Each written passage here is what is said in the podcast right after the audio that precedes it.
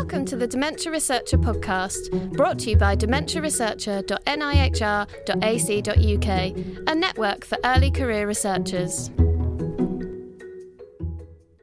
Qualitative research methods are the best for researching many of the why and how questions of the human experience.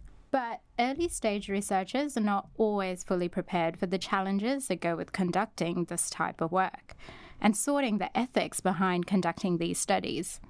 So, today we're talking about the practicalities and realities of doing qualitative research. My name is Lakshani Mendes, and I'm the Research Project Coordinator for the National Institute of Health Research, based at University College London. I'm delighted to welcome first time panelist Sarah Wallcook and our regular contributor, Yvette Vermeer, to today's Dementia Researcher podcast. Sarah is a doctoral student who's over from the Karolinska Institute in Sweden, and Yvette is a PhD student and sociologist based at UCL. They're both part of the Interdisciplinary Network for Dementia Using Current Technology, or INDUCT program. And they're both here to share their experience about conducting qualitative research. So, welcome both. Hi. Thank you. Hi. Thank you. Um, before we get stuck into today's topic, maybe you could just both tell me a little bit more about yourselves. Sarah, if we start with you. Great, thank you, Lakshmi. I'm I'm Sarah, yeah, and I'm from the Karolinska Institute, but originally I'm from Cumbria, up in the north of the country, and uh, and I'm really interested in how we uh, look at sort of qualitative questions, but within rural contexts. So I'm, I'm interested in the challenges of doing rural research, and my studies are on the access and ability to use everyday technology among people living with and without dementia um, in Cumbria, London, and in Sweden.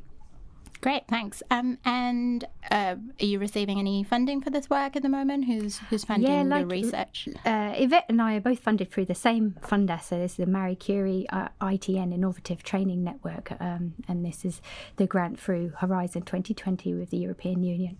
Okay, perfect. Um, and Yvette, I know our listeners have probably heard uh, about your work, but if you can remind us about what you're studying. Yeah, of course. Um, as you might uh, hear from my accent, I'm uh, originally from the Netherlands and I um, started here in UCL. And because I'm also part of Induct, that entailed that I also uh, got an opportunity to go to the Karolinska Institute. So I'm interested in the needs from people living with dementia and family caregivers towards surveillance technologies, for example, trackers or even alarm buttons. Um, and I would like to know what they need in these technologies and what kind of impact these technologies can have on them in order to see whether and how we can um, empower them. So I focus on people aging at home who want to remain in their own homes. And I've uh, focused my study on the Netherlands, but also I did a bit of work in Sweden and mostly in the UK. Okay, great. Thanks. Um, so, as I mentioned before, you're both part of the INDUCT program. Uh, can you give us a bit about a background about what INDUCT is to our listeners who might not be uh, familiar with it? Yvette, do you want to take yeah. this one? Um, well, basically, we already covered like, okay, we actually are from a certain country, but we moved yeah. to a different country. And within Induct, we got the opportunity to also do our research um, with another organization. And this organization could be, in my experience, um, the example of a university, so the Karolinska University, but it could also be with businesses. And the uh, aim of Induct is to train early stage researchers like us to become involved uh, in dementia research with all the help we can get. So, from universities and non profit organizations in multiple countries, and that's why it's European funded. Oh, great. Um, and how, so were you part of the INDUCT program sort of right from the get go uh, when you started your projects? And how long has INDUCT been kind of around for? Yeah, so Induct uh, started its funded period uh, mm. back in March 2016, I believe. So the, and then it will have been before that the all the applications were going in, and then we were recruited to start in September 2016. So our projects sort of formed with, with sort of skeleton outlines, and then we've been involved in fleshing those out and then making those projects our own, and we'll execute them over the next well three years for some people, and in Sweden it's a four-year PhD, so some of us will be a little bit longer in the making as well. So talking about your research studies, maybe we can discuss a little bit more about what goes into kind of you know conducting um, a qualitative a piece of qualitative research. Um, do you want to maybe so is the ethics a good place to start? Is that where you'd start um, you know, putting a study together? Well, that's how I started. it's how I started too. Yeah, I um, immediately got the idea like, okay, my study will be about the needs from users. So basically, I have to ask them what they need. Mm. Um, I wanted to do focus groups from the beginning of my research. So I started with the um, ethics application of course, never have done this in the UK. Yeah. I didn't know what a big challenge this was. But I also wanted to involve people in Sweden and in the Netherlands. But in Sweden, um, this was difficult because I'm not Swedish.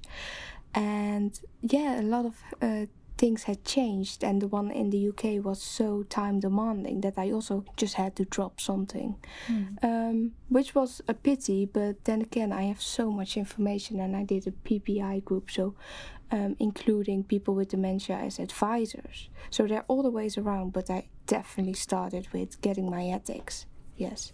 So then, do you think that um, actually that process of um, you know getting your ethics sorted, it makes you think more about you know how you're going to be conducting your study and the practicalities around doing that and stuff as well Absolutely, yeah. I mean, it really helps you to get the ball rolling with setting up lots of partnerships yeah. locally and getting in touch with organisations and really engaging them from the outset in what it is you want to do, the purpose for it, and how you hope that lives will change as a result of it. I mean, for me, it was slightly complicated by being based in Sweden yeah, at the time, so I couldn't just, you know, knock on people's doors and go and have a chat. I think it might work like this, or I think it might work like that.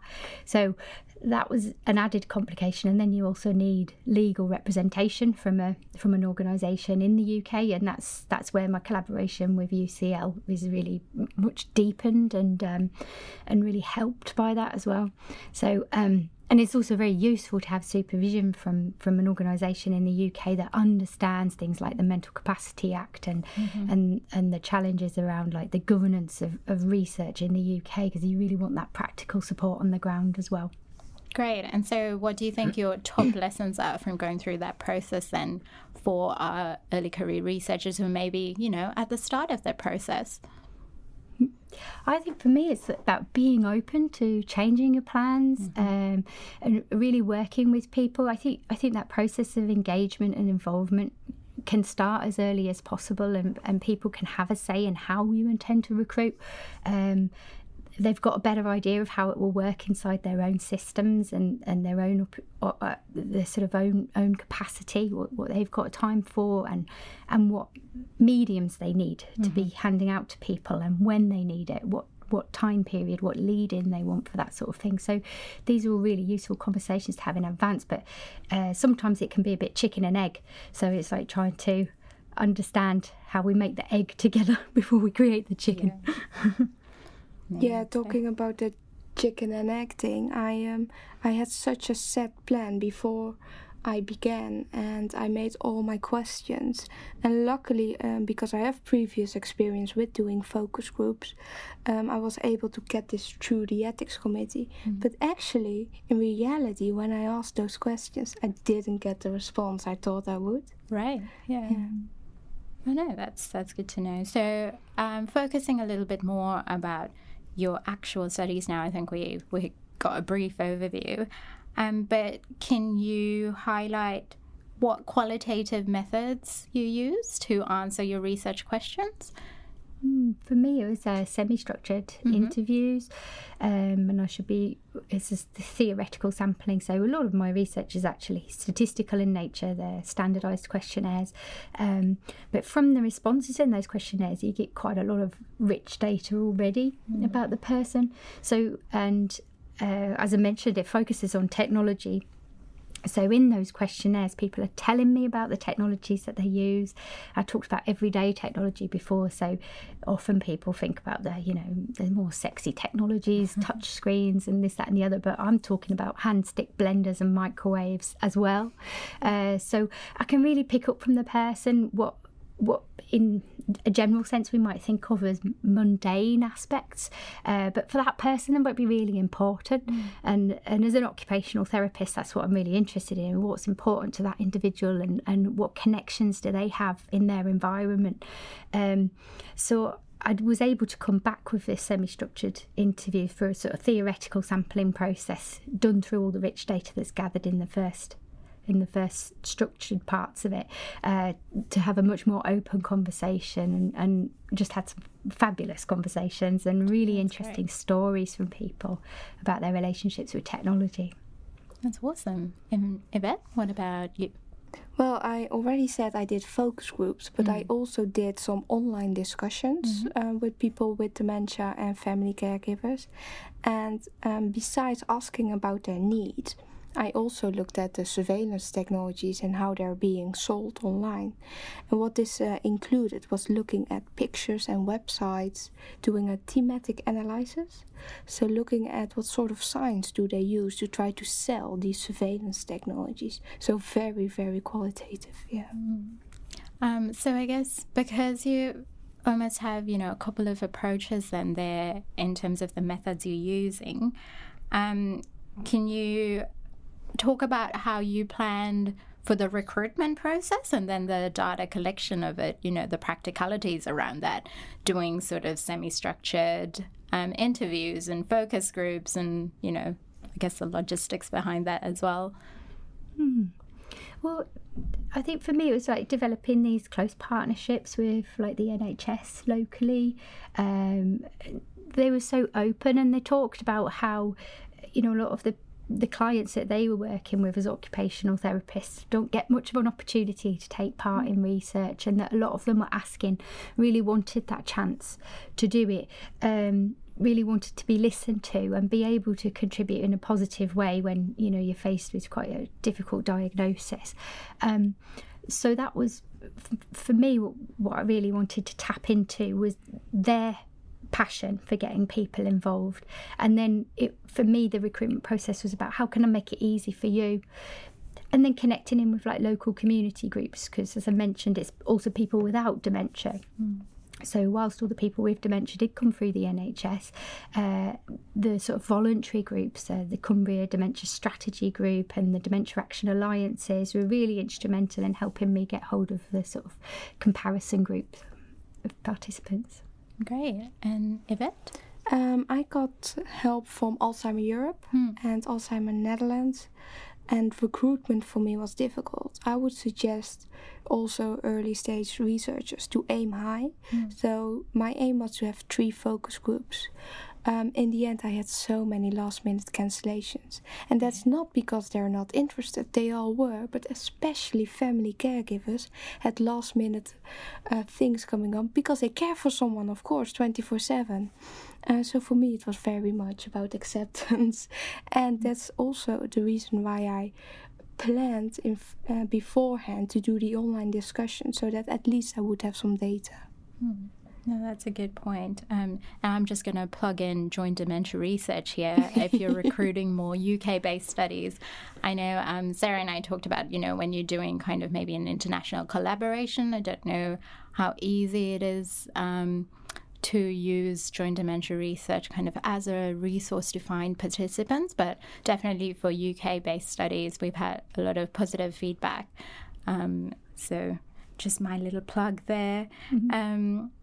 And um, in terms of locality, um, I mean, Sarah, obviously your heart is in um, Cumbria area, which is why did, is that why you sort of did, you know, the majority of research based in the area? Because we chatted about maybe participants in the area not getting the chance to yes. be involved in this kind of dementia research as well. Absolutely. And I think when we think about things like the technological divide yeah. or the urban rural divide, it, it, kind of comes across in different ways. And so, and so it's important for me that I can look at that rural picture and compare it with an urban picture. You know, do people in rural areas relate to technology in the same way, use it in the same way, for the same purposes? Does it mean the same things to them? Does it present the same opportunities? What challenges go along with it? What barriers? And, you know, whilst it's not some of those more qualitative aspects, it's not going to be possible for me to compare with an urban sample, but on that pattern level, when I look at the statistical stuff, I will be able to see whether or not there's any differences. And, um, and I think it's quite reasonable. You know, when I'm driving to a client's appointment, I, I, come across the top of the fell, and all of a sudden my phone thinks I'm in the Isle of Man and starts yeah. charging me roaming.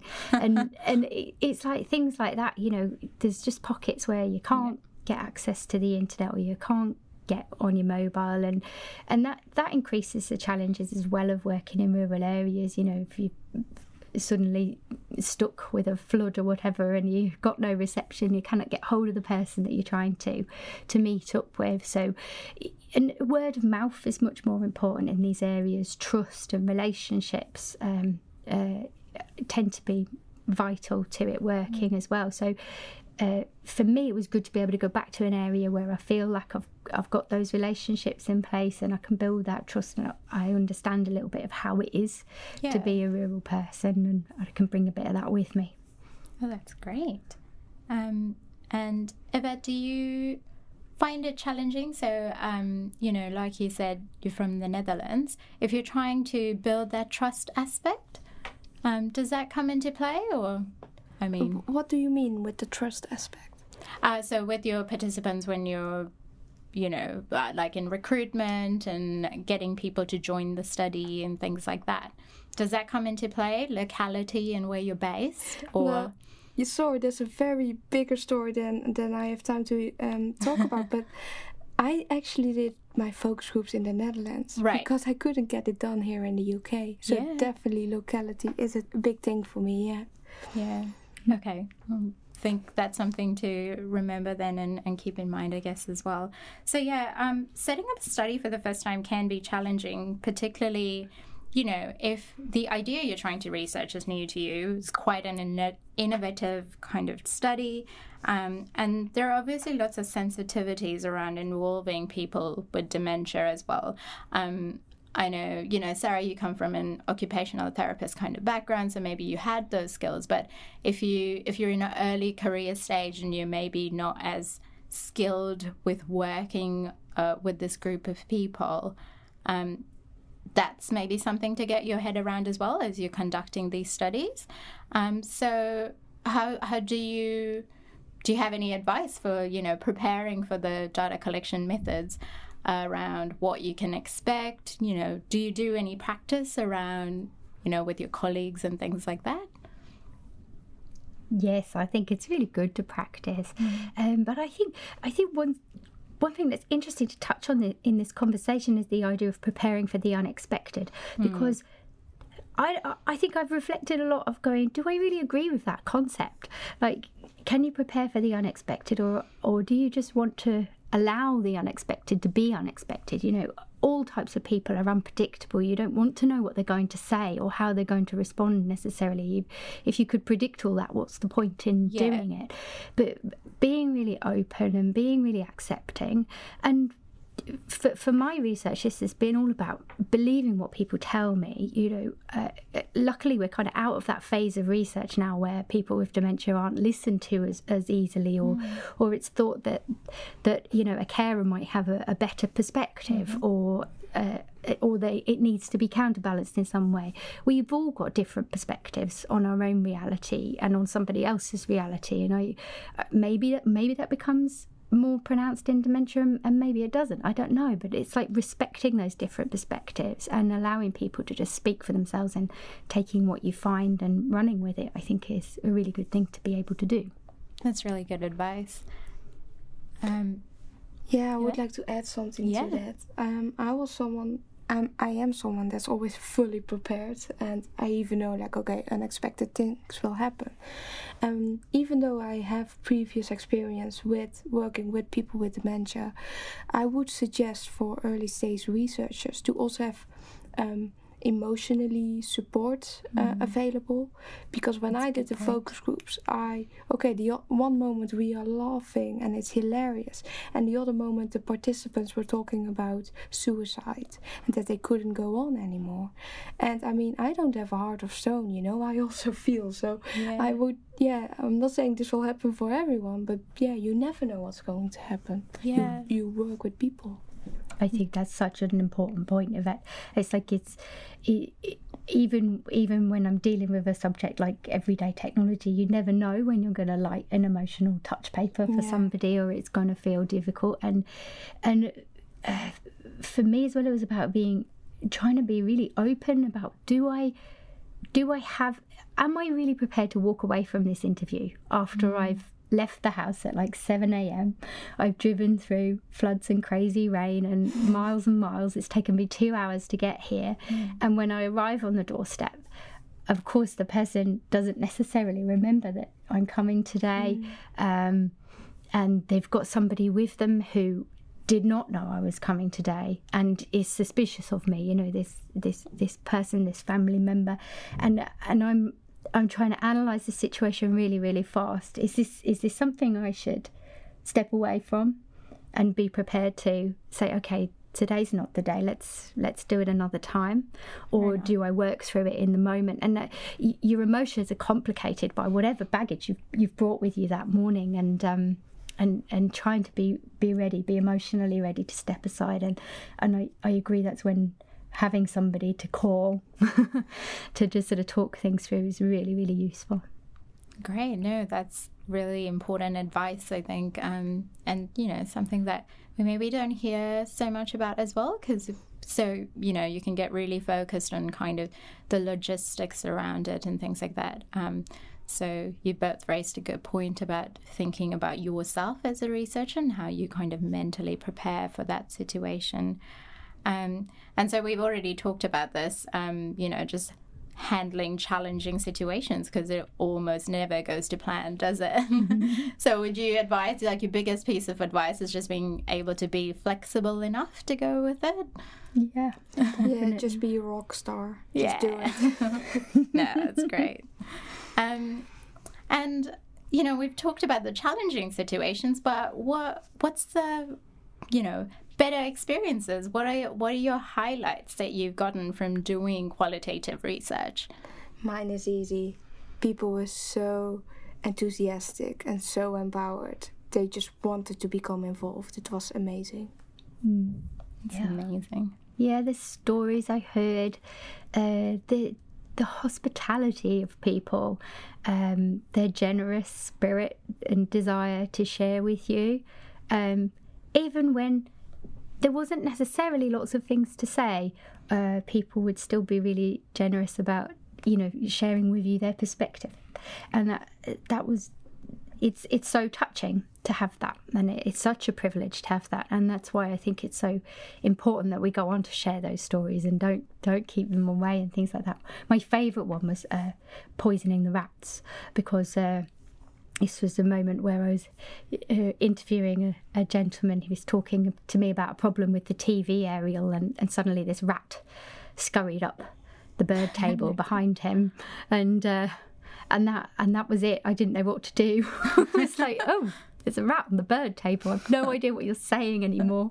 Like, I need to, I need to, um, I need to tell you there's a rat. And so we stop the interview and go outside and poison rats for a bit and um, take a Yeah, walk. I think then come personally that would have been a challenging aspect for me, not quite a highlight. But no, that's, I that's thought we were going to chase them away or something, but no, no, we just poisoned them. Went for a walk and came back and finished the interview later. Oh, that's great. Um, and maybe coming back to more, I guess, the logistics side of doing this kind of research. I mean, uh, we were just chatting before about the travel that goes, you know, along with doing this kind of work. Um, and obviously, as part of the INDUCT program as well, both of you have sort of done, you know, cross continental visits and things like that. Um, so, how do you budget for travel and time? And, you know, how, how do you consider that aspect of things. I for me, it's knowing that it, it, making sure that it is budgeted, and um, in a place like I've got a project management background, so we were used to like making like a twenty percent travel budget for for everything that we did and cost out what my time is per interview in a sense. So I, I treat it in that way of trying to work out. Okay, so half a day here, cost out is roughly that. Uh, twenty uh, percent of that is this, and this is what I'm going to need to travel around this area and get this job done. Um, and then for me, that was that creates a sense of freedom. Um, of like I'm going to be okay here to work within this budget because it can get really expensive yeah, um, to do all that travel. Yeah.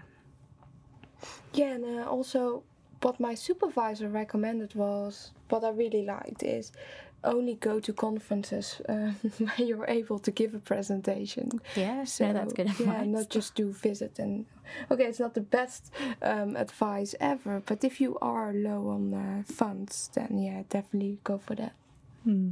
And maybe picking and choosing the ones that you think would be, you know, most beneficial to exactly. what you're doing as well. Yeah. Mm. Awesome. So we've touched on a few, um, you know, interesting stories and really good advice. Um, what's your take home message for our early career researchers who are listening? If you can kind of wrap it up, I guess, everything we've been chatting up about for me, it's try to enjoy it, um, be open and generous in what you're doing, and you'll reap that in return. Great, thanks. Yeah, and also just um, okay, preparation. You can do preparation and try to do mock-up questions or anything. Just discuss it with your colleagues. But then again, also be flexible with the unexpected. Awesome. So thanks both. Um, I think, well, I've learned a lot sort of uh, around the practicalities and realities of what doing qualitative research is like. Uh, it sounds like you both got incredible uh, projects that are going on. Um, and yeah, I guess the biggest thing is to be, you know, make sure you do the planning stage right. So get your ethics sorted, your budgeting done, but then being flexible enough with the process and just, um, yeah, just kind of running with it. Um, and also, I think a really good point you brought up uh, was just being mentally prepared for that data collection phase um, and around making sure that, you know, you're kind of protecting yourself as well and just having that support person, I guess, to turn to is really important. Mm. Um, so sadly, that brings us to the end of today's podcast. Um, but I would like to thank you both, Sarah and Yvette, for joining us and giving up your time. Um, I believe you're both on Twitter as well. Are you happy for people to contact you there? Um, Most definitely, please do. Yes. I'm, I'm at Sarah underscore Wallcook, and that's Sarah with an H, and my surname's W A L L C O O K. Great. And Yvette, what's your Twitter handle? Oh, yeah. I'm not good at spelling. Um, that's a Y underscore and then Vermeer. Great. Um, and your details will be up on our site with our bios and stuff anyway, so it will be great. Um, listeners, if you have anything else to uh, add on this topic, you can post your comments in our forum on the website. So that's dementiaresearcher.nihr.ac.uk. Um, and drop us a line on Twitter using the hashtag ECRDementia. Please get in touch with us if you would like to come into the studio like Yvette and Sarah have done and chat to us about your own work. And finally, don't forget to subscribe to our Dementia Researcher podcast. We're on uh, SoundCloud, iTunes, and even Spotify now, so it's even easier to listen to our podcast. Um, and don't forget to leave us a review. I mean, preferably five stars, of course, but that's totally up to you. And tell all your friends and colleagues about us. Thank you for listening. This was a podcast brought to you by Dementia Researcher. Everything you need in one place. Register today at dementiaresearcher.nihr.ac.uk.